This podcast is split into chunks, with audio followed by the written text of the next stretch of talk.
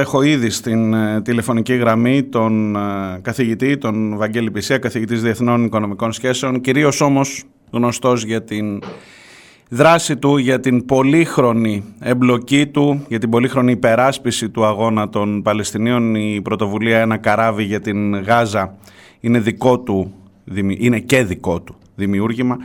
Σωστά. Είναι, σωστά. Καλημέρα, καλημέρα κύριε Πισία, καλημέρα αγαπητέ καλημέρα, Βαγγέλη. Καλημέρα κύριε Σοκράτη.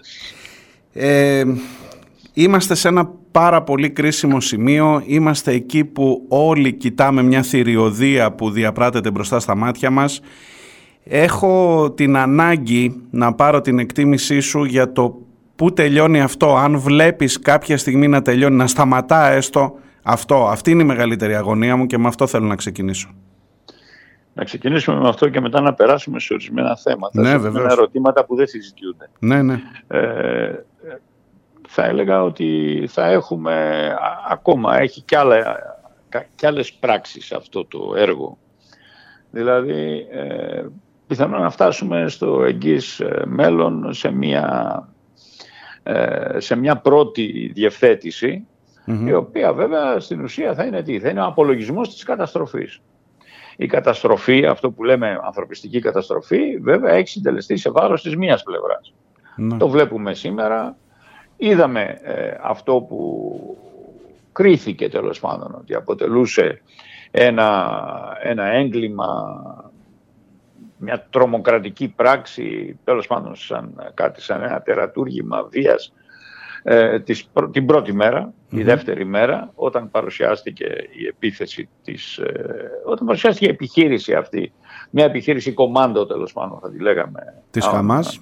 ναι, της Χαμάς, ε, η οποία βέβαια οπωσδήποτε είχε εκτός από νεκρούς ε, ε, στρατιωτικούς που ζουν σε αυτή την περιοχή, Μμμ. ε, είναι τόπους ε, κατοικές γιατί είναι παραμεθόριος περιοχή, αλλά και ε, είχε και νεκρούς αμάχους και είχε και πολλούς απαχθέντες. Μάλιστα. Ε, νομίζω πως με τις μέρες ε, ξεκαθάρισε το τοπίο σε ό,τι- όσον α- αφορά τα τερατουργήματα, τέλος πάντων αυτή εδώ η πτωματολογία και η, ε, όλες αυτές οι εικόνες. Ε, οι ίδιοι, α, είδαμε τη δημοσιογράφα του CNN και τα λοιπά, οι οποίοι είπαν στην αρχή ότι το κύριο χαρακτηριστικό ήταν ε, το αποκρουστικό έγκλημα ε, και μετά περάσαμε σε μια πράξη, ε, δηλαδή μετά ε, στάθηκαν όλοι σε μια πράξη πολιτικής τρομοκρατίας. Ναι. Προσωπικά θα έκανα ένα σχόλιο πάνω σε αυτό και μετά θα πάμε για το πού θα φτάσει το πράγμα τώρα, όπως ναι. φαίνεται. ναι, ναι, παρακαλώ. Ναι, λοιπόν, το πρώτο είναι ότι ε, η πράξη αυτή δεν ήταν πράξη τρομοκρατίας. Είχε μια συλλογιστική. Θα ανεβάσουμε καταρχήν το ηθικό των ανθρώπων μας, που οι άνθρωποι μας δεν είναι μια, ο, οι οπαδοί μιας ομάδας, μιας ομάδας πολιτικής ε, ή ενός χώρου πολιτικού. Είναι ένας λαός ο οποίος ε, καταπιέζεται σκληρά, σκοτώνονται άνθρωποι του κάθε μέρα και στη Δυτική Όχθη και στην, ε, και στην ε, Γάζα. Γάζα, Ναι. όπου ε, βλέπουμε ότι ιδιαίτερα στη Γάζα το έγκλημα κρατάει δεκαετίες. Μμμ. Και βέβαια είναι ένα έγκλημα το οποίο ποτέ δεν προέκυψε ε, ως απάντηση, όπως λέγεται τώρα για το τωρινό εγχείρημα της Χαμάς, ως απάντηση σε ένα πολύ μεγάλο εγχείρημα καταστροφικό, εγκληματικό, τρομοκρατικό. Κάποιας, ε, ενέργεια, κάποια ενέργεια της Χαμάς δηλαδή να το Ναι. προκάλεσε. Δεν έχει συμβεί αυτό. Ε, Και οι μπαίναμε αριθμοί των μέσα- νεκρών διαχρονικά νομίζω δείχνουν ποιος είναι ο, ποιος είναι ο καταπιεσμένος και ποιος είναι ο καταπιεστής. Παρόλα αυτά, ήδη πήρα μία απάντηση, δεν θα το ονόμαζες τρομοκρατική ενέργεια. Παρόλο που έχει, Όχι, όχι, όχι. παρόλο που έχει θύματα και αμάχους, παρόλο που έχει Ναι, απαχθέντες ναι, ναι. αμάχους. Ναι, ναι. Ναι, ναι. Μία πράξη τέτοιου είδους οπωσδήποτε θα έχει. Ε, ε, κάθε πράξη που έχει πολεμικά χαρακτηριστικά. Ο πόλεμος δεν αποφασίσαμε ακόμα. Δεν αποφάσισε ακόμα και αν θες και η επιστημονική κοινότητα να τον χαρακτηρίσει τον πόλεμο ως τρομοκρατία. Μμμ. Ο πόλεμος είναι πόλεμος. Η τρομοκρατία είναι τρομοκρατία. Έτυχε να θητεύσω για ένα διάστημα να είμαι μαθητής του Βιεβιόρκα. Μμμ. Ο Βιεβιόρκα, ε, τέλος πάντων, πολύ γνωστός πρόεδρος της Παγκόσμιας, πρόεδρος της Παγκόσμιας Ένωσης ε, Κοινωνιολόγων, Γάλλος καθηγητής στην Νότιο Τίτ, γράφει, μάλιστα εδώ και 40 χρόνια περίπου, γράφει ένα πάρα πολύ αξιόλογο βιβλίο, Société Terrorisme, Κοινωνίες και Τρομοκρατία. Πολλά πράγματα αποσαφηνίζονται εκεί. Εκείνη την εποχή εξετάζεται και το φαινόμενο της παλαιστινιακής ε, αντίστασης των παλαιστινιακών οργανώσεων που ορισμένες από αυτές κάνουν πράξεις που τις χαρακτηρίζει και ο ίδιος πράξεις οι οποίες εμπεριέχουν ως μία από τις συνιστώσεις ή τις εκφάνσεις τους και το στοιχείο της τρομοκρατίας. Αεροπειρατείες ε, και διάφορες άλλες ενέργειες. Ναι. Αυτό τότε δεν γινόταν από τη Χαμάς, γιατί πάμε όλα τώρα να τα συνδέσουμε, να βάζουμε αν θέλεις και τον πόλεμο των πολιτισμών, ας πούμε. ναι, ναι, ναι. ναι έχει, έχει, έχει, ναι. έχει αναχθεί σε τέτοιο επίπεδο πια. Ναι. Ακριβώς, γιατί πάει αλλού το πράγμα. Δηλαδή η προπαγάνδα που γίνεται έχει, στέλνει πολλά μηνύματα.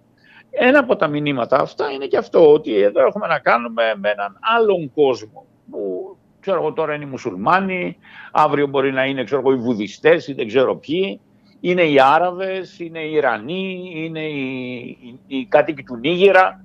Εν πάση περιπτώσει, ε, φαίνεται ότι υπάρχει ένας άλλος κόσμος ο οποίος εναντιώνεται στον δυτικό κόσμο και εναντιώνεται με έναν τρόπο τέλος πάντων βίαιο κτλ. Mm. Αυτό το πράγμα λοιπόν τώρα του αποδίδεται ε, σε κάθε τι που κάνει, σε κάθε μορφή αντίδρασης, αντίστασης, ο όρος τρομοκρατία. Λοιπόν, δεν είναι τρομοκρατία. Υπάρχει ένας λαός ολόκληρος από πίσω ως ενεργός πολιτική αναφορά, γιατί είναι ένας ενεργός κόσμος αυτός, ο οποίος δεν πήρε μέρος στην επιχείρηση, αλλά ο οποίος την στηρίζει την επιχείρηση αυτή. Είναι ένας λαός ολόκληρος, είναι ο Παλαιστινιακός λαός. Ακόμα και αν είσαι φατάχ, γνωρίζω, γνωρίζω τους ανθρώπους, μιλάω μαζί τους κάτω, ακόμα και αν είσαι φατάχ, ήσουν ένα λαϊκό μέτωπο απελευθέρωσης Παλαιστίνης, την στηρίζεις σε αυτή την ενέργεια, η οποία λέει να μας βγάλουν από τον τάφο που μας έχουν βάλει. Και παίρνουμε ομήρους και λέμε, ωραία, εσείς έχετε και παράδοση στο παζάρι, εσείς οι απέναντι, λοιπόν, ας κάνουμε ένα παζάρι. Και εμείς έχουμε παράδοση στο παζάρι. Εμείς πήραμε 50-100 ανθρώπους, εσείς έχετε στις φυλακές σας 5-6 χιλιάδες ανθρώπους. Μέσα σε αυτούς, ορισμένους, το αναφέρω συχνά. Ε, τον Παργούτη. Ο Παργούτη δεν είναι χαμάς. Ναι, ο Παργούτη είναι 23 χρόνια φυλακή. Και κανείς δεν ξέρει και πολύ καλά γιατί είναι φυλακή 53 χρόνια. Ε, 20, ε, με συγχωρείς, 22 χρόνια. Ναι. Ε, είναι φανερό ότι εδώ βρισκόμασταν μπροστά σε, ένα, σε μια σύγκρουση, μέρος ενός πολέμου, ο οποίος το 2014 είχε 2.500 νεκρούς το καλοκαίρι εκείνο, 2.500 νεκρούς Παλαιστίνιους, το 2000 και 500 συσσωρεύτηκαν 10.500 νεκροί Παλαιστίνοι. Και εν πάση περιπτώσει σε μια μάχη η οποία έγινε τώρα για την οποία δεν μας δίνει και το Ισραήλ στοιχεία. Δηλαδή οι άμαχοι πόσοι ήταν, ήταν 1.000, 1.500, μήπως ήταν 500, μήπως ήταν 300. Είναι αλήθεια αυτά που λένε ορισμένοι Ισραηλινοί ότι τους πυροβολούσαν και οι δικοί τους; Δεν είναι αλήθεια. Τέλος πάντων, αυτά λέγονται. Κανείς δεν μιλάει και φυσικά τα μέσα μαζικής ενημέρωσης ούτε που τα αγγίζουν αυτά τα ζητήματα γιατί και είναι αυτά τα ζητήματα. Θα πει κανείς, έχεις μια παρόρμηση, αγαπητέ Βαγγέλη, ε, θυσία, ξέρω εγώ. Ε, Βλέπεις την πλευρά των Παλαιστινίων. Μα να πάμε και στην άλλη πλευρά. Η άλλη πλευρά έχει καταλάβει τι συμβαίνει. Πού την οδηγεί αυτό το οποίο ε, σήμερα φαίνεται ο εμπνευστής του και ο εκτελεστής του είναι ε, ο Νετανιάχου, αλλά δεν είναι μόνο ο Νετανιάχου. Είναι ένα ολόκληρο σύστημα στο Ισραήλ. Θα λέγαμε είναι το κράτος πια του Ισραήλ όπως είναι και ε, το οποίο χέρι και της υποστήριξης ανεφόρων, ανεφόρων από την Δύση για να δούμε και ποια είναι και αυτή η Δύση, τι είναι Δύση σήμερα. Μήπως είναι η Δύση που έλεγε ο Σπέγκλερ εδώ και 100 χρόνια και έχει, σήμερα δικαιώνεται απολύτως πιο πολύ και από τον Μάρξ, από τον Λένιν, από τον οποιονδήποτε. Δικαιώνεται ο Σπέγκλερ σήμερα, ο οποίος δεν ήταν ούτε μαρξιστή, ούτε λενινιστής, ούτε τίποτα. Ηράκλειτο διάβασε αυτός, μελέτησε αυτός, ε, Αριστοτέλη, Ηράκλειτο και άλλους μελέτησε ο Μάρξ. Ήταν διαφορετικοί στην αντίληψή τους και στις θέσεις τους, αλλά τελικά φαίνεται πως και για τη Δύση, αυτό που λέγεται δυτικός κόσμος, το βάζω παρενθετικά αυτό, γιατί έχει το ενδιαφέρον του, αυτά τα Abendlanders. Έχει, έχει νόημα το να νιώθεις που ανήκεις και το τι είσαι διατεθειμένος να κάνεις για να ανήκεις ε, στην ε, σωστή πλευρά της ιστορίας ή πες το όπως έτσι, θέλεις, σε πάση περιπτώσει. Ναι. Έτσι. Γιατί και σήμερα η σωστή πλευρά της ιστορίας ενδεχομένως δεν είναι η Δύση. Είναι τα Abendlanders τους έλεγε, το επιμένω σε αυτό. Mm-hmm. Διότι είναι εκεί, είναι τα εδάφη, οι χώρες όπου δει κάτι δει, υπάρχει η λέξη δύση, έχει μια σημασία. Ναι. Δηλαδή κάπου δίουν κάποιες χώρες και κάπου ανατέλουν κάποιες άλλες χώρες. Η Ανατολή, εντάξει, κόκκινη, κίτρινη, πράσινη, δεν έχει σημασία. Η Ανατολή έχει και αυτή τα μέρια κακά της τα οποία θα φέρει. Ε, αλλά, εν πάση περιπτώσει, ανατέλει ίσως υποσχόμενοι και κάποια πράγματα. Άρα λοιπόν σήμερα όταν βλέπουμε αυτό το ζήτημα, αυτό το φοβερό έγκλημα που συντελείται μπροστά μας, θα πρέπει να το εντάξουμε και σε αυτό το, το, το δίπολο. Μια δύση που κατά τη γνώμη μου δει, μια πολιτική δύση που δει, αλλά και μια πολιτισμική δύση που λόγω της μεγάλης συνενοχής της πάει και αυτή να δυσει και μιας Ανατολής, δεν την ξέρουμε καλά ακόμα, άκρες μέσα στην προσδιορίζουμε, ακούμε κάτι για μπρίξ, για τούτο, για τα μακριά ακόμα αυτά τα πράγματα πώς θα διαμορφωθούν. Πάμε λοιπόν όμως... Βλέπω, πάμε... βλέπω πάντως ότι ναι. στη βάση αυτού του συλλογισμού ε, υπάρχει και η μαρξιστική θεωρία. Δηλαδή, στην ουσία για οικονομία μου μιλάς. Μπορεί να μου μιλάς για πολιτισμό, ναι. για, αλλά στην ουσία για οικονομία, γιατί εκεί τελικά παίζεται το παιχνίδι. Κάνω λάθος, κατα, κατάλαβα λάθος. Σαφώς και παίζεται εκεί το παιχνίδι. Διότι δυστυχώς ζούμε σε έναν κόσμο όπου η ηγεμονία είναι η οικονομική των οικονομικών αρχόντων, ε, είτε στη Δύση είτε στην Ανατολή, το οπουδήποτε. Τους λένε ολιγάρχες κάπου αλλού, αλλού τους λένε μεγαλοκαπιταλιστές ή δεν ξέρω τι, αλλά εν πάση περιπτώσει μεγάλα συμφέροντα, καρτέλ, τραστ, ξέρω εγώ οτιδήποτε, ναι. αλλά έτσι κι αλλιώς αυτοί είναι οι κρυφοί πρωταγωνιστές. Κρυφοί. Τους και, έχουμε, και έχουμε και ένα παράδειγμα πολύ πρόσφατο του πολέμου στην Ουκρανία, όπου επίσης ναι. είχε τα ίδια χαρακτηριστικά. Ας μην επεκταθούμε τώρα εκεί, αλλά θέλω να πω, είναι συνεχή ναι. τα επεισόδια με, το ίδιο, με το ίδιο φόντο, όπως μου, μου το, το περιγράφεις. Φόντο είναι στο ίδιο φόντο, είναι στο ίδιο φόντο, εξελίσσονται. Βέβαια, υπάρχουν υποσυστήματα. Και όταν γίνεται κάτι στο α υποσύστημα, δεν θα γίνει με τον ίδιο τρόπο που γίνεται στο β ναι. υποσύστημα του σημερινού πλανήτη. Όπως ε, οργανώνεται. Εν πάση ακόμα Ήθελα όμως να τονίσω περισσότερο ότι εκτός από το οικονομικό φόντο υπάρχει ένα το οποίο όχι μόνο στο παρελθόν αλλά και τώρα εξακολουθεί να υπάρχει και να αποτελεί βασικό παράγοντα για να διακρίνουμε ποια ηγεμονία είναι αυτή από τις υπάρχουσες σήμερα είτε ανατέλουσα είτε δίουσα η οποία έχει περισσότερες πιθανότητες να επικρατήσει. Ο αραβικός κόσμος, το αναφέρω γιατί, γιατί πάω στον αραβικό κόσμο. Ο αραβικός κόσμος, ο οποίος είναι οικονομική δύναμη. Όσοι δεν βλέπουν αυτό όπως οι Έλληνες πολιτικοί, δεν πάνε ούτε πέρα από τη μύτη τους. Ο αραβικός κόσμος, άμα δούμε ε, σήμερα, ρίξει ματιά από θέματα που λέμε υδρογονανθράκων κτλ. Να δούμε με Ινστιτούτα τεχνολογίας, ε, νέων τεχνολογιών, θα δεις δηλαδή ότι στο, στο Σαουδική Αραβία εδώ και τεράστιες επενδύσεις. Ε, θα δεις για καινούριε μορφές γεωργίας. Θα τις δεις πάλι από αυτές τις χώρες. Θα δεις στην Αίγυπτο ε, το μορφωτικό επίπεδο πόσο αλλάζει. Βλέπουμε λοιπόν, ότι ο αραβικός κόσμος το θέλουν δεν το θέλουν κάποιοι. Είναι ένας κόσμος ανερχόμενος. Πόσα χρόνια θα του χρειαστούν για να αρχίσει να προβάλλεται στο, στο προσκήνιο θα εξαρτηθεί πρώτον από το πώς θα λυθεί εντός του το πρόβλημα της ηγεμονίας το οποίο το διεκδικεί η Αίγυπτος, το διεκδικούσε κάποτε ο, ο Σαντάμ Χουσέιν, το, το σκέφτηκε ο Καντάφη, το είχε σκεφτεί ο Νάσερ, εν πάση περιπτώσει ή ξέρω εγώ μπορεί να το σκέφτονται σήμερα οι Σαουδάραβες, ε, μάλλον το σκέφτονται πολύ σοβαρά. Πάντως μια που αναφέρεις στη Σαουδική Αραβία, επίτρεψέ μου ναι, να ναι. σου πω ότι τα ναι, εγκλήματα του Σαουδάραβα δεν μας ενοχλούν και πολύ. Όταν μέσα σε μια πρεσβεία, για παράδειγμα, δολοφονείται ένας δημοσιογράφος, κάνουμε ότι το ξεχνάμε και τον δεχόμαστε και εδώ στην Ελλάδα μια χαρά με δόξα και τιμή τον Σαουδάραβα ε, πρίγκιπα, τον, τον Μπιν Σαλμάν. Ε, τα, τα θυμάσαι φαντάζομαι αυτά. τότε... Όχι, σαφώς θα θυμάμαι, αλλά τότε ο Μπιν Σαλμάν ε, θεωρείται ο δυτικός, δικός μας άνθρωπος. Ναι. Εμείς είμαστε Παρόλο που είναι βαμμένα και τα δικά του χέρια με αίμα, αλλά δεν τον λες Χαμάς, δεν τον λες τρομοκράτη, δεν τον λες ε, οτιδήποτε άλλο. Όχι βέβαια, όχι βέβαια. Και, ε, και πηγαίνω τη συζήτηση αυτή στην ναι. ξεδιάντροπη παραδοχή του σημερινού Υπουργού Μετανάστευσης, ο οποίος λέει, ναι. ε, σε σένα το λέει και σε μένα. Κύριε Πισία, βλέπεις κανέναν τουρίστα Παλαιστίνιο να έρχεται; Ισραηλινούς τουρίστες έχουμε. Ορίστε τα οικονομικά μας συμφέροντα. Τι συζητάμε τώρα; Κοιτάξτε, αυτός δεν είναι μόνο, δεν είναι μόνο ελεηνές αυτές οι αναφορές του, είναι και τσίπικες. Είναι αυτό που λέμε τσίπης. Ε, είναι φτηνιάρικες. Δηλαδή, τη στιγμή που συγκρούνται τεράστια οικονομικά συμφέροντα, βγαίνει αυτός ο δύσμηρο που νομίζει ότι είναι και κάτι, εν πάση περιπτώσει. Και βγαίνει και εκφράζεται με αυτόν τον ε, χιδαίο τρόπο, ας πούμε. να βρουν κανένα τουρίστα. Δηλαδή, εμείς είμαστε πράγματι αυτό, η φτωχοτέτια του, αυτού του διεθνούς συστήματος, ανήκομενοι στην Δύση.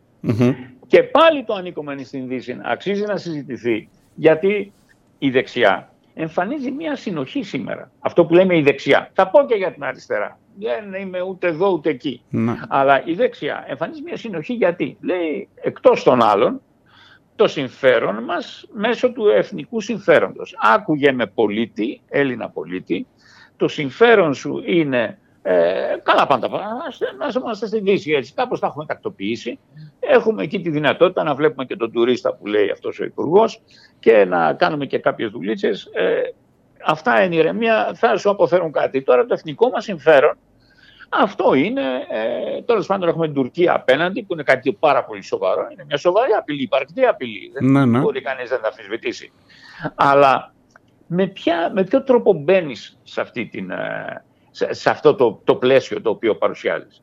Η δεξιά μπαίνει, αλλά δεν ενοχλείται ιδιαίτερα ε, με αυτό που λέμε υποτέλεια. Ε, δεν κάνει την πολιτική που κάνει, ξέρω εγώ, ο Ερντογάν, ο οποίος ακόμα δεν έχει αποφασίσει αν θα φύγει από τη ναι. Δύση και θα πάει κάπου αλλού. Εμείς είμαστε πιστοί, δεδομένοι, πιστοί, δεδομένοι σύμμαχοι. Πώς το έχει πει, κάπω έτσι είναι η φράση ναι, του Μητσοτάκη. Είμαστε ναι. υποτελείς. Ναι. Είμαστε υποτελείς. Δίνουμε εξ αρχής, λέμε, εμείς έχουμε σκύψει, είμαστε υποτελείς, κάντε μας ό,τι θέλετε. Πάρε βάσεις, πάρε ναι. Ελευσίνα, πάρε Πάντα, Σούδα, πάρε τα πάντα. Η αριστερά, η αριστερά, Βαγγέλη, γιατί είναι σε, μια, σε, μια, σε ένα βέρτιγκο και δεν ξέρει από τη μία κατεβαίνει στις διαδηλώσεις ή κατέβαινε τουλάχιστον με την Παλαιστινιακή ναι. καφίγια ο Τσίπρας και σήμερα είμαστε ε, αναγνωρίζοντας ότι το Ισραήλ έχει δικαίωμα στην άμυνα. Να, να ξεχωρίσουμε κάτι. Εγώ βέβαια δεν ανήκω στο ΚΚΕ, το ξέρουν όσοι με γνωρίζουν. Ναι. Δεν έχω σχέση με το ΚΚΕ. Του αναγνωρίζω ότι σε αυτή την, ε, σε αυτή την ε, φάση, μπροστά σε αυτό το πρόβλημα, ε, κινητοποιεί τον κόσμο του και τον κατεβάζει στους δρόμους. Βεβαίως. Όσο κόσμο τον κατεβάζεις τον κόσμο του στους δρόμους. Και πολύ καλά κάνει. Ναι. Και, και άλλες οργανώσεις θα σου πω εγώ. Και η Ανταρσία και, το Μουλού και το ναι, Μέρα ναι, και, το ΣΕΚ. Ναι, ναι, ναι. ναι. Ό,τι έχει ο καθένας που θεωρεί τον εαυτό του ότι ανήκει στην αριστερά πράγματι και το πιστεύει αυτό. Δεν έχει αμφιθυμίες ως προς αυτό. Λέει εγώ είμαι αριστερά. Αυτός που λέει είμαι αριστερά θεωρεί ότι ε, έχει μια υποχρέωση πέρα από τις φλιαρίες, τα λόγια που βλέπουμε διάφορους βγαίνουν στην τηλεόραση και μιλούν εν ονόματι την άλλη αυτή που τέλος πάντων τώρα προσπαθούμε να καταλάβουμε τι είναι και αν δικαιούται πλέον να λέγεται αριστερά και αν δικαιούται να λέγεται αριστερά από τη στιγμή κιόλας που η ίδια δεν θέλει να είναι αριστερά. Ναι. Εν πάση περιπτώσει, αυτοί δεν κάνουν αυτά τα βασικά ε, να βγουν και να έχουν έναν καθαρό λόγο, ο οποίος δεν θα περιείχε βέβαια αυτά που μπορεί να ήθελε ε, ο Α, ο Β ή ξέρω εγώ που να υπονοεί το κουκουέ ή εγώ ή ξέρω εγώ εσύ, η Μάρια και δεν ξέρω ποιος. Ναι. Αλλά τέλος πάντων να είναι μια αριστερά η οποία λέει πέντε πράγματα ισορροπημένα όπου μου έκανε ιδιαίτερη εντύπωση ο λόγος του τέος ε, αρχηγού της, ε, αυτής της προοδευτικής ριζοσπαστικής αριστεράς όπως αυτό ε, ότι εμείς είμαστε με τους αμάχους. Ναι. Και λέω αυτό το εμείς είμαστε με τους αμάχους είναι μια, ε, ας πούμε μια να μην την χαρακτηρίσω. Του νυν, αρχηγού, του νυν αρχηγού λες. Και ο κύριος ναι. Κασελάκης, αυτό, γι' αυτόν δεν ναι, λες. Κοιτάξτε τώρα, δεν τους, τους μπερδεύω και λιγάκι.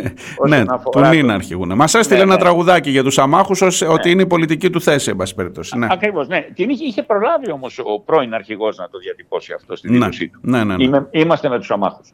Αυτό είναι κατανόητο. Τι θα πει είσαι με τους αμάχους. Αλλά δεν είναι, είναι πονηρούλικο. Δηλαδή αυτή η κουτοπονηριά που έχει μπει στην πολιτική έχει και αυτή τα ωριά της. Δηλαδή μπαίνεις και λες: Είμαι με τους αμάχους για να με πεις είμαι κατά αυτών που εγκληματούν. Και εκεί θα έλεγα: Εντάξει, αγαπητέ κύριε ε, Κασελάκη, κύριε Τσίπρα, ε, θέλεις να καταδικάσεις την ενέργεια της Χαμάς, άντε θες και να την πεις τρομοκρατική. Ε, ότι με την μόρφωσή σου την πολιτική, με, την, ε, ε με τέλος πάντων ας πούμε, τους υπολογισμούς που κάνεις ε, τους πολιτικούς, αποφασίζεις και εσύ να συνταχθείς σε αυτή την ορολογία, να μην δεις το φαινόμενο στην πραγματική του διάσταση για να είσαι και κάπως αρεστός. Ωραία. Πες αυτό. Καταδίκασε αυτό τη Χαμάς, αλλά καταδίκασε και το άλλο, επίσης ως κρατική Διότι έχουμε εκεί, εκεί δεν έχουμε ε, αμφιθυμίες, δεν σηκώνουν αμφιθυμίες εκεί. Εκεί είναι ένα κράτος το οποίο γκρεμίζει σπίτια, σκοτώνει αμάχους μαζικά. Έχουμε ένα έγκλημα χιτλερικής εποχής το οποίο ξεριζώνει ένα λαό, τον πετάει έξω. Δηλαδή αυτά τα πράγματα είναι έγκλημα πολέμου αλλά είναι και έγκλημα αντίστοιχο με τις ε, γνωστές από την ιστορία, από την ανθρώπινη ιστορία, εθνοκαθάρσεις, ε, γενοκτονίες ε, κτλ. Αυτός συντελεί άλλη πλευρά. Για να μην αναγκαστείς να πεις μισή κουβέντα για το άλλο έγκλημα, mm-hmm. Λες είμαι με τους αμάχους. Γενικά με τους αμάχους. Είναι πολύ βολικό. Κατα... Καταλαβαίνω αυτό που λες. Δεν υπάρχουν οι κατά. Δεν είμαι κατά κανενός, γιατί αν πω είμαι κατά κανενός, mm-hmm. εκεί θα μπλέξω, ας πούμε, τι θα πω για τον άλλον, αφού είμαι και αριστερός. Έτσι. Αυτός ο αριστερός όμως, υπάρχει, θα, θα, πάμε και σε κάτι γιατί μην τα ξεχνάμε κιόλας.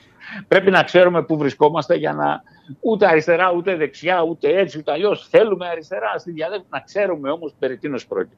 Είχα μείνει σε, στο πώς ε, η αριστερά και η δεξιά βλέπουν το εθνικό συμφέρον. Mm-hmm. Αν αντιλαμβανόμαστε, είπαμε ότι υπάρχει απειλή από τη μεριά της Τουρκίας και ορισμένοι θεωρούν ότι η προνομιακή σχέση με το Ισραήλ ε, είναι αναγκαία γιατί αυτή θα μας βοηθήσει ε, αν θα ομιγέννητο δεχτούμε μια κάποια επίθεση από, ναι. το, από τον γείτονα που έχει βέβαια επεκτατικές βλέψεις. Ε, με αυτό το σκεφτικό λένε στον κόσμο τους ότι εντάξει ας κάνουμε και μερικές υποχωρήσεις. Όταν εγώ χαρακτήρισα τις υποχωρήσεις αυτές υποτέλεια στάθηκα πιο πολύ, ε, ήμουνα πιο δεικτικός απέναντι στην αριστερά. Γιατί, Γιατί ε, στη δεξιά φαίνεται πιο λογικό ότι ε, η ηρεμία, η τάξη, η ασφάλεια, το συμφέρον μας ε, είναι βασικές προϋποθέσεις. Ε, τόσα χρόνια ακολούθησαν μια πολιτική φιλοδυτική, έχουν γερές ρίζες εκεί και εν πάση περιπτώσει αυτό είναι, ε, ταιριάζει ενδεχομένως και στο ακροατήριό τους. Ναι. Η αριστερά αναφερόταν όλα αυτά τα χρόνια σε άλλα πράγματα. Και υπήρχε εκείνο που λέγαμε το ηθικό το, και μια σειρά από άλλα πράγματα. Γίνεται επίσκεψη δύο ε, πρωθυπουργών τα τελευταία δέκα χρόνια, ίσως και λίγο 11-12 χρόνια, γίνονται επισκέψεις στο Ισραήλ. Ένας πρωθυπουργός, σε αυτήν τέλος πάντων τη δεκαετία 2010-2020, ένας πρωθυπουργός πηγαίνει εκεί, ε, το πρωτόκολλο ε, ορίζει να πάει στο μνημείο του ολοκαυτώματος. Να. να πάει εκεί και σεβαστικά να, ε, ξέρω, να καταθέσει στεφάνι ή δεν ξέρω εγώ, τέλος πάντων να τιμήσει ε, τους ναι. νεκρούς. Και πολύ σωστά. Και πολύ, και σωστά. πολύ σωστά. Και πολύ σωστά. Ο ένας από αυτούς πηγαίνει εκεί που λένε το πρωτόκολλο λέει να φορέσετε αυτό το καπελάκι. Ναι. Το οποίο φορούν ε, οι Εβραίοι, ξέρω εγώ, οι πιστοί, δεν ξέρω ποιοι. Εδώ δεν βλέπουμε όποιος είναι Εβραίος στον δρόμο, εδώ δεν φοράει αυτό το καπελάκι. Ναι, ναι, ναι. Εντάξει. Ε, το φοράει το καπελάκι. Ε, του λένε ότι ε, το πρωτόκολλο προβλέπει να γονατίσεις και να. κατά κάποιο τρόπο σαν να προσκυνήσεις, ξέρω να βάλεις το κεφάλι σου, να τα κουμπίσεις κάτι, δεν ξέρω ακριβώς. Ναι. Το κάνει αυτό σηκώνεται, αποχωρεί. Πάει ο άλλος. Του λένε τα ίδια πράγματα.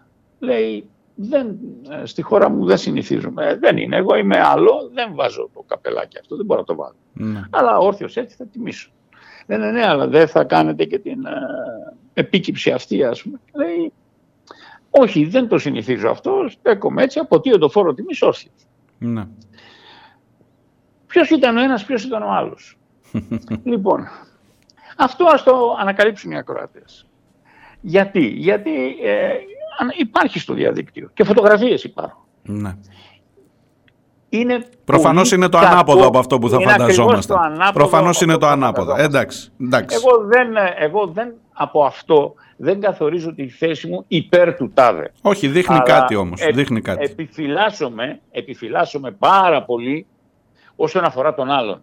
Αυτόν που ακολουθεί ένα πρωτόκολλο με έναν τέτοιο τρόπο και που βέβαια μετά εμφανίζεται στο παράθυρο μαζί με τον Ιτανιάχου να του λέει εδώ είναι η πόλη μας η Ιερουσαλήμ και να γελάς μαζί του, να χαριατίζεσαι και να συμφωνείς.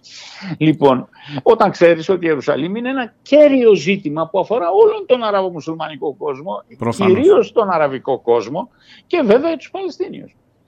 Δηλαδή έχουμε και εμείς ιστορικά μνημεία εκεί, εμείς οι Έλληνες και είδαμε πώς μας περιποιηθηκαν Είδαμε τις βόμβες που πέσανε σε μοναστήρι στο οποίο έχω μείνει κάτω στην, στον Άγιο Πορφύριο. Στον Άγιο ναι, Πορφύριο, ναι, Άγιο Πορφύριο ναι, όπου δεν είδα και τους χριστιανούς ε, δεξιούς, ε, ε, εν πάση περιπτώσει νοικοκυρέους ή και το πολιτικό σύστημα το δεξιό θρησκευτικό να, να, να ταράζεται και πολύ από το ότι μια εκκλησία και μια, μάλιστα μια ιστορική εκκλησία ήταν... Ε, την τιμή την, βεβαίως.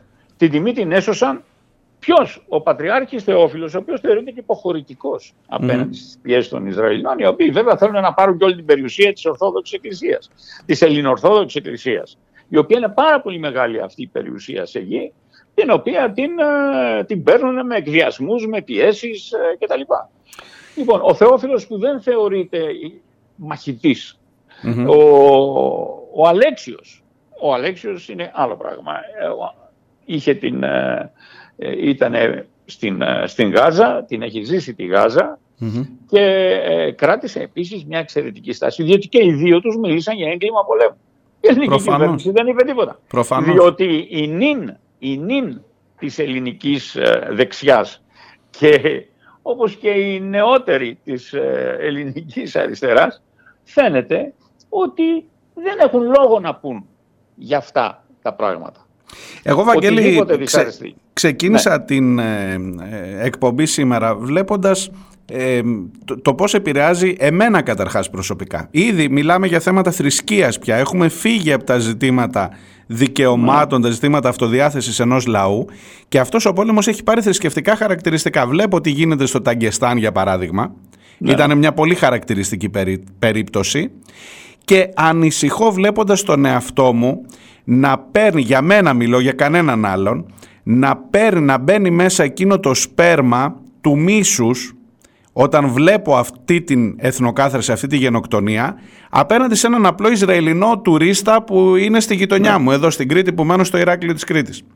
Ε, απέναντι σε, να βλέπω εκείνη την, την κίνηση ε, ανθρώπων που είναι έτοιμοι να διαμαρτυρηθούν απέναντι σε ένα αεροπλάνο που είναι γεμάτο Ισραηλινούς που δεν φταίνε σε τίποτα ή μάλλον δεν φταίνε σε τίποτα, δεν ξέρω ποιοι ναι. ήταν ακριβώς και λέω ότι εδώ οδηγούμε από το ζήτημα το Παλαιστινιακό για την αυτοδιάθεση ενός λαού σε μια αντιπαράθεση Ισλαμοφοβίας από τη μία πλευρά και αντισημιτισμού ενδεχομένως. Δηλαδή εκείνη την κατηγορία που βάζει πολύ μπροστά, πολύ νωρίς στο τραπέζι το Ισραήλ ότι όποιος λέει για τα εγκλήματά μας είναι αντισημίτης τελικά ότι ενδεχομένως ε, αναρωτιέμαι, μήπως είσαι, Μάρι Διονέ, μήπως γίνεσαι σιγά σιγά.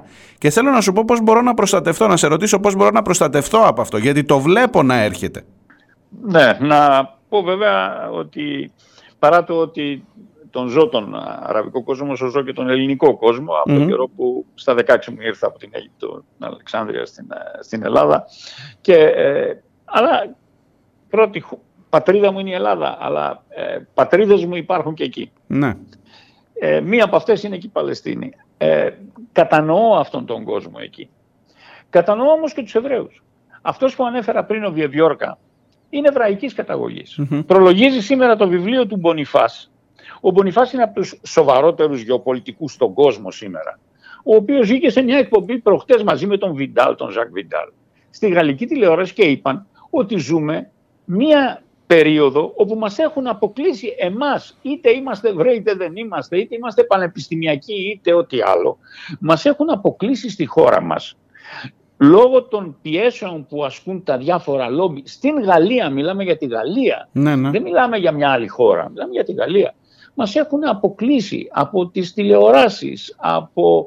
και οι άνθρωποι βγαίνουν σε παρουσιάσεις βιβλίων να πούν τη γνώμη ναι. τους καταδικάζονται για σχόλια τα οποία κάνουν για αυτά τα οποία συζητούσαμε πριν από και βλέπουμε ότι ε, υπάρχει μια επίθεση ενός, ε, του, κυρίαρχου μπλοκ του, μέσα στο Ισραήλ και έξω από το Ισραήλ στη διασπορά όπου υπάρχουν και αυτά τα IPAC και, άλλοι, και άλλες οργανώσεις που είναι βαθιά χωμένες και ελέγχουν ε, βέβαια την οικονομική πολιτική και στην παγκόσμια σφαίρα έχουν ισχυρές επιρροές εκεί μέσα. Βλέπουμε ότι αυτοί μπαίνουν και αυτοί στο στόχαστρο. Αυτό όμως που ήθελα να πω είναι ότι υπάρχει καταρχήν αυτό το μπλοκ. Αυτό το μπλοκ στηρίζει τον Νετανιάχου, τουλάχιστον για να κάνει τώρα τη βρωμοδουλειά. Σε αυτό είναι σαφές. Ναι. Θα κάνουν τη βρωμοδουλειά. Βγήκε και ένας δημοσιογράφος ε, εβραϊκή ε, καταγωγής, ε, Εβραίος, εδώ στην Ελλάδα, που είναι εκπρόσωπος νομίζω και κάποιων μέσων του Ισραήλ, και είπε ότι να ξεμπερδεύουμε με τον Νετανιάχου. Αυτό το να ξεμπερδεύουμε τον Νετανιάχου όμως δεν είναι να αποκαταστήσουμε το δίκαιο, ή έστω τις πράξεις δικαίου τις οποίες υποτίθεται ότι παρήγαγε το Συμβούλιο Ασφαλείας ε, το 1948 ή ξέρω εγώ τι μάλλον εννοούν, να τελειώσει, μάλλον εννοούν να τελειώσει τη δουλειά και μετά να... να, να, Ο Νετανιάχου θα φύγει ως τιμένη λεμονόκουπα και θα έρθει κάποιος άλλος και θα πει: Τώρα τραβάμε μια γραμμή, κάνουμε μια ανακοχή. Βέβαια, εσείς έχετε, ξέρω εγώ, 10-20 χιλιάδες νεκρούς. Εμείς είχαμε, ξέρω εγώ, 200-500. Ε, εμείς σας καταστρέψαμε τη χώρα σας. Εσείς ε, γκρεμίσατε, ξέρω εγώ, πέντε τουαλέτες εκεί κάτω που πήγατε, δηλαδή από άψη υλικών καταστροφών, ας πούμε, ναι. γιατί αυτό δεν κατέβηκαν. Έχετε και με τα μικρά κασάμα αυτά τα οποία ρίχνετε, έχετε δημιουργήσει κάποιες μικρές καταστροφές. Εν πάση περιπτώσει, εμείς επειδή παίρνουμε και στο τέλος τέλος μια βοήθεια που είναι η δεκαπλάσια από τον δεύτερο παγκοσμίως που παίρνει το Ισραήλ από την Δύση, από τον δυτικό κόσμο, mm-hmm. κολοσιαίες ροές, μιλάμε για κολοσιαίες ροές, κάτι έκτακτες βοήθειες δισεκατομμυρίων πέφτουν τώρα. Λοιπόν, ενδεχομένως γιατί το Ισραήλ ας πούμε, κάνει έξοδα σε αυτόν τον πόλεμο και κάνει κάποια έξοδα. Βέβαια. Ε, και, κάποιος, άλλοι... και κάποιος πουλάει όπλα, μην ανησυχείς, μια χαρά κάποιος πουλάει, Μπορεί, ξέρουμε ε, ακριβώς. Ναι, ναι, και πολλοί είναι από αυτούς τους ίδιους. Ναι, ναι, πολλοί ναι. είναι από αυτούς τους ίδιους, είναι μέσα σε αυτές τις μεγάλες εταιρείες.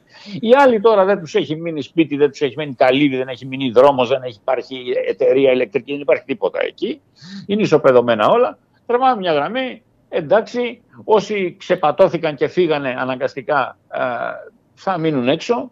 Κάποιοι φουκαράδες μπορούν να γυρίσουν πίσω γιατί δεν έχουν που να πάνε. Κάποια παλικάρια θα πούνε ρε δεν πάμε, στα ερήπια θα ζησω αλλά δεν φεύγω από τον τόπο μου γιατί έχει τέτοια παλικάρια η παλαιστινη ναι. που σήμερα στη Δύση σπανίζουν και δεν υπάρχουν θα έλεγα δεν έχουμε πια εμείς τα χάσαμε και επίσης, αυτά. Και επίσης θα είναι και τα παιδιά, αυτά τα, ένα παιδί που είναι σήμερα 12 χρονών και θα επιζήσει, σε 3-4-5 χρόνια που θα είναι 16-17, θα είναι ο επόμενος που θα ονομάσουμε τρομοκράτη.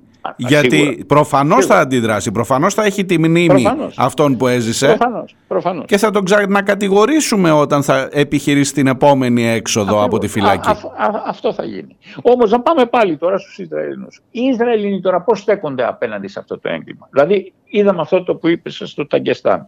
Μπορεί να δούμε τίποτα ομιγέννητο και στην Ελλάδα. Ναι. Ε, δεν θα φταίει ο συγκεκριμένος άνθρωπος, ο συγκεκριμένος Ισραηλινός. Θα έλεγα ότι δεν θα φταίει και αυτός που θα έχει γυρίσει το μυαλό του και όπως αν έβλεπε πριν από 50-60 ε, χρόνια έβλεπε έναν ναζί επώνυμο Βεβαίως. θα του ορμούσε και καλά θα έκανε για τα εγκλήματα του ναζισμού και για εκείνο το ότι δεν ξεχνώ, θυμάστε που λέγαμε εκείνο το δεν ξεχνώ, φυσικά, φυσικά. ότι δεν πρέπει να ξεχάσουμε. Ε, υπάρχουν και κάποιοι άνθρωποι που λένε δεν μπορούμε να το ξεχάσουμε αυτό το έγκλημα και ενδεχομένως θα κάνουν κάποια λαθεμένη κίνηση απέναντι σε έναν Ισραηλινό. Οι Ισραηλινοί ή οι Εβραίοι οι οποίοι δεν ταυτίζονται τόσο πολύ με το κράτος του Ισραήλ. Πρέπει να αναλογιστούν το πού τους πάει αυτή η ιστορία. Εάν διαβάσουν λίγο ιστορία, ας πάνε και στο Σπέγγλερ, θα δουν ότι θα κλείσει το βιβλίο του Ισραήλ. Ποιος λογικός άνθρωπος σήμερα, ακόμα και Ισραηλινός και πατενταρισμένος ε, ε ακροδεξιός, εξτρεμιστής ή να μην το πω ακροδεξιό, ε, δεν είναι αυτοί τώρα Νετανιάχου και οι άλλοι. Δεν είναι δεξιοί, δεν χαρακτηρίζουν ως δεξιά αριστερή. Θα ήταν λάθος μας να τους χαρακτηρίσει κανείς με αυτόν τον τρόπο. Είναι εξτρεμιστές οι οποίοι επιτελούν ένα συγκεκριμένο σχέδιο. Ε, Όπως δεν θα έλεγα καν ότι και ο Χίτλερ είναι δεξιός ή αριστερός. Δηλαδή δεν έχει νόημα να το πας εκεί. Ναι, ναι, ναι. Δεν είναι αυτό το νόημα. Τέλος πάντων, αυτοί πρέπει να αναλογιστούν ότι δεν θα μπορούν και αυτοί να πούνε ε, ότι δεν είδα, δεν ήξερα. Αυτό το λέγαμε τότε για Γερμανούς. Ναι. Οι οποίοι Γερμανοί είπανε δεν, μα, δεν ξέραμε εμείς ότι υπήρχαν στρατόπεδα συγκέντρωσης και ότι υπήρχαν θάλαμοι αέριων. Ε, ναι, δεν μπορείς να πεις ότι δεν το ήξερες όμως. Ε, τώρα, τώρα, τι, τώρα υπάρχουν, τότε δεν υπήρχε τηλεόραση. Τότε. Ναι. τώρα, τα βλέπεις, τώρα τα βλέπεις ναι. κάθε μέρα στις τηλεοράσεις σου. Αν συγχωρούσες κάποιον. Εγώ, εγώ ξέρεις, θέλω, να, θέλω να απέχω από το να κάνω συνένοχο έναν οποιονδήποτε Ισραηλινό. Αλλά ακούω πάρα ναι. πολύ σοβαρά αυτό που λες που δημιουργεί ένα κλίμα και, και δεν προϊονίζεται καλές καταστάσεις. Και μάλιστα σε μια χώρα που δεν είναι και πολύ μακριά, η γειτονιά μας είναι. Όταν η Σούδα, όταν εγώ μένω στην Κρήτη, μπορώ να δικαιούμαι να φοβάμαι ότι η Σούδα μπορεί να γίνει και στόχος κάποια στιγμή εφόσον συμμετέχει τόσο ενεργά σε αυτή την ιστορία; Και όταν θα κινούμε στα Χανιά να ανησυχώ μήπως τυχόν οτιδήποτε συμβεί εκεί και να είμαι και εγώ και η οικογένειά μου θύμα; Γιατί έχω μπει σε αυτό τον φόβο που παίρνω μέρος και επειδή με έχει βάλει ε, ενεργά μια κυβέρνηση μέσα, με έχει βάλει μια αριστερά που δεν αντιδρά και τελικά είμαι κομμάτι του προβλήματος αντί να είμαι κομμάτι της λύσης. Ακριβώς. Εγώ προσπάθησα να δώσω το αιτιακό σχήμα. Ναι. Ε, δηλαδή, ε, θεωρώ ότι πρώτα οι Εβραίοι και οι Ισραηλινοί και πολλοί από αυτούς άρχισαν να το κάνουν στην Αμερική στις διαδηλώσεις. Εμείς και στα ταξίδια μας είχαμε και Αμερικάνους. Έχει πάρα πολύ κόσμο. Έχει πολύ κόσμο. Και, και, και, δεν προβάλλεται αυτό φυσικά, αλλά έχει πάρα πολύ κόσμο. Έτσι. Ε, μου έλεγε ότι στις πρώτες διαδηλώσεις το 50% της νεολαίας που κατέβαινε εκεί στις διαδηλώσεις στην Αμερική ήταν Εβραιόπουλα. Mm-hmm. Είναι Εβραιόπουλα τα οποία έχουν καταλάβει, δεν θέλεις, το ξαναλέω, δεν θέλει πολύ μυαλό. Ε, και δεν γίνεται γιατί οι άλλοι δεν έχουν μυαλό. Δεν τους ενδιαφέρει τους άλλους. Νομίζουν με την προβολή ισχύως και με την πότα, όπως λέγαμε κάποτε, ότι με την πότα θα κάτσω εκεί. Δεν γίνεται. Το είπαν και οι χιτλερικοί αυτοί που ήταν πιο δυνατοί από αυτούς. Έτσι. Με βάση τον τότε σχετισμό και τους είδαμε πώς πήγε το πράγμα. Λέω λοιπόν ότι πρέπει να αναλογιστούν οι Εβραίοι ή και οι Ισραηλινοί, οι οποίοι θέλουν, εν τώρα εκεί στο Ισραήλ να ζήσουν, ότι η πρώτη τους δουλειά είναι να αμφισβητήσουν αυτή την, αυτή την κυβέρνηση και αυτό το σύστημα το πολιτικό. Τέτοιες κυβερνήσεις. Δεν είναι καλύτερος ο Λίμπερμαν. Έλα, δεν ήταν καλύτερος ο Μπάρακ που το έπαιζε ότι είμαι ούτε, και αριστερός. Ούτε, ο Σαρόν, ούτε ο Σαρόν, ούτε, ούτε ο, Σαρόν, ναι, ούτε ο Όλμερτ. Δηλαδή δεν, δεν θα βρείτε και κανέναν. Έτσι, Εκτός από έναν, τον, τον Γιτζάκ, ε, τον ε, Γιτζάκ Ράμπιν, ο οποίος δολοφονήθηκε, ο οποίος δολοφονήθηκε όχι από Παλαιστίνιους, από, από Εβραίο. Ναι, ναι, από Εβραίο. Γιατί είπε το πολύ απλό να προσπαθήσουμε τώρα μετά το Όσλο, δύο χρόνια μετά το Όσλο, να συμβιώσουμε ε, καλά μαζί και είχε και άποψη, είχε πλατφόρμα. Γι' αυτό έρχομαι και λέω και πάλι ότι η, το κράτος του Ισραήλ από εκεί που πήγε να γίνει, ε, να γίνει ένα ε, εγγενές ε, κομμάτι του μεσανατολικού κόσμου, δηλαδή να βγάλει ρίζες ή να ποτίσει τις ελάχιστες εναπομείνωσες από το, στη διάρκεια των χιλιάδων χρόνων, αφού του φύγαν από εκεί οι περισσότεροι, ναι, ναι, ναι. και να είναι ένα κομμάτι αυτού του χώρου, τώρα έχει γίνει ένα εξωγενές φαινόμενο. Ναι. Είναι έχει το ρόλο του κατακτητή και έχει το ρόλο. Ναι, στην, ναι. Ουσία, στην ουσία είναι αυτός. Και σκέφτονται, και σκέφτονται με λογικές, οι οποίες δεν είναι οι λογικές της ίδιας της υπόστασης αυτού του κράτους, της επιβίωσής του. Πρέπει λοιπόν αυτοί που ζουν εκεί, που πήγαν εκεί, τους πήγαν εκεί τέλος πάντων, πρέπει να καταλάβουν ότι αν θέλουν να μείνουν εκεί και έχουν γύρω τους 500 εκατομμύρια Άραβες και 1,8 δισεκατομμύρια μουσουλμάνους. Δεν μπορούν να μένουν απαθείς απέναντι σε αυτούς τους εξωγενείς παράγοντες. Άλλο αν ο Νετανιάχου είναι εκεί. Ο Νετανιάχου δεν είναι ένας Εβραίος πολιτικός ο οποίος ζει σήμερα στο Ισραήλ και θέλει να ζήσει εκεί αυτός τα παιδιά του και νοιάζεται για το μέλλον των παιδιών του. Αυτός βέβαια το έχει εξασφαλίσει γιατί είναι κομπιναδόρος και ποινικά διοκόμενο. Καταρχάς, τα παιδιά του δεν συμμετέχουν, είναι στις Ηνωμένες Πολιτείες και, και οι ίδιοι αλλού. Ισραηλινοί στρατιώτες λένε ότι εμείς πολεμάμε και αυτοί, είναι, αυτοί κάνουν ζωή και κότα στην Αμερική. Όπως θα λες. Έρχομαι, λοιπόν, έρχομαι προς ναι. το τέλος της κουβέντας μας με το ερώτημα βέβαια. εκείνο που μάλλον πρακτικά δεν θα το απαντήσουμε ούτε εγώ ούτε εσύ μάλλον, αλλά ε, έχουν όλη άποψη γι' αυτό και έχει, έχει, έχει ξεκινήσει η κουβέντα αυτή. Ένα ή δύο κράτη; Ε, κοίταξε, η Χαμάς ε, προφανώς είναι γνωστό αυτό, έχω την εντύπωση, ότι είναι υπέρ του ενός κράτους. Ναι. Και φέρνει ως υπόδειγμα ένα κράτος το οποίο δημιουργήθηκε σε μια εποχή που κανείς δεν θα πίστευε ότι θα μπορούσε να δημιουργηθεί, την Νοτιοαφρικανική Ένωση. Ναι. Η Νότια Αφρική ως κράτος είναι ένα κράτος. Ναι, ναι, ναι. Οι μαύροι οι οποίοι ζήσανε την κόλασή τους και αυτοί από εκείνους τους λευκούς που κυβερνούσαν, διότι υπήρχαν και εξαίρετοι, όπως είπε και ο Έλληνας ο Μπίζος, όπως ο φίλος μου προσωπικός, κάποια φορά το βγάλετε στην τηλεόραση, τώρα λείπει στη Γαλλία, ο Αλέξης ο Μουμπάρης που κάτσε 9 χρόνια στην Πρετόρια γιατί υποστήριζε το κόμμα του, το INC, ε, που ήταν το κόμμα των μαύρων του Μαντέλα. Ναι. Λοιπόν, αν ε, δούμε το παράδειγμα εκεί, θα δούμε ότι τώρα είναι μια κοινωνία η οποία είναι ένα κράτος το οποίο ζει κανονικά. Ακούω περισσότερους να μιλάνε, και όχι μόνο τη Χαμάς βεβαίως, ακούω περισσότερους ναι, να μιλάνε ναι. πια για το, ε- για το ένα κράτος και ότι τα δύο κράτη θα ήταν θνησιγενή για την πλευρά των Παλαιστινίων, η θνησιγενής λύση, διότι θα ήταν ένα ναι. κράτος παρείας, ενώ Ακριβώς. ένα κράτος θα μπορούσε να έχει πιο μεγάλη λειτουργικότητα, αν μπορώ να το πω έτσι, έτσι εν πάση περιπτώσει. Έτσι. Και αν ήταν διατεθειμένοι οι Ισραηλινοί να ξαναδιαβάσουν τα λίγα λόγια του, τον είπαμε πριν, ας πούμε, τον, του ραμπιν ε, θα βλέπανε ότι του συμφέρει, διότι ο Ράμπιν είπε αυτό. Ότι εμείς που είμαστε, ένας από τους εξυπνότερους, είμαστε ίσως ο εξυπνότερος λαός, έλεγε, για τους δικούς του, τους Εβραίους. Ναι. Είμαστε μέσα στα κέντρα αποφάσεων παγκοσμίως. Είμαστε κοντά στο τραπεζικό, το χρηματοπιστωτικό σύστημα. Έχουμε πρόσβαση σε όλα τα Ινστιτούτα, τα κέντρα έρευνας τεχνολογίας κτλ. Εμείς συναντήσουμε τους Παλαιστίνιους, που είναι ο εξυπνότερος αραβικός λαός, έτσι τον αποκάλεσε, ναι. που είναι μέσα στα κέντρα, δηλαδή τον βρίσκουμε, είναι σύμβουλοι, είναι γιατροί, δικηγόροι, μηχανικοί, στις περισσότερες αραβικές χώρες. Είναι στη σελίτ δηλαδή των αραβικών χωρών. Εάν εμείς μαζί με αυτούς τα βρούμε και φτιάξουμε ένα κράτος το οποίο θα μπορούσε τώρα, αν δεν υπήρχε αυτό το μακελιό, να είναι ένα κράτος των 15-20 εκατομμυρίων, αυτό το κράτος θα μπορούσε έτσι όπως το έλεγε εκείνος. Ναι, Εγώ δεν ναι. θέλω να ηγεμονεύει κανένας στου άλλους. Ναι, θα μπορούσε να ηγεμονεύσει στον Άραβο. Α πούμε να διαπρέψει. Όπως κάθε ναι, λαό δικαιούται, όπως κάθε κράτος δικαιούται να. να... θα ήταν ένα κράτος που και λόγω της θέσεώς του και λόγω των δυνατοτήτων του θα μπορούσε πράγματι να, να διαπρέψει όπως πολύ καλά το είπες. Αυτό σήμερα το πολεμάει το Ισραήλ με την κουτοπονηριά επίσης, αλλά η ιστορία δεν γίνεται με κουτοπονηριές. Mm-hmm. Στο τέλος τιμωρεί η ιστορία και θα βρεθούν εκτός Ισραήλ όλοι τους. Και θα ήθελα να κλείσω εγώ με αυτό το θέμα, απλά να το βάλω, ότι ο συσχετισμός δεν είναι υπέρ του Ισραήλ.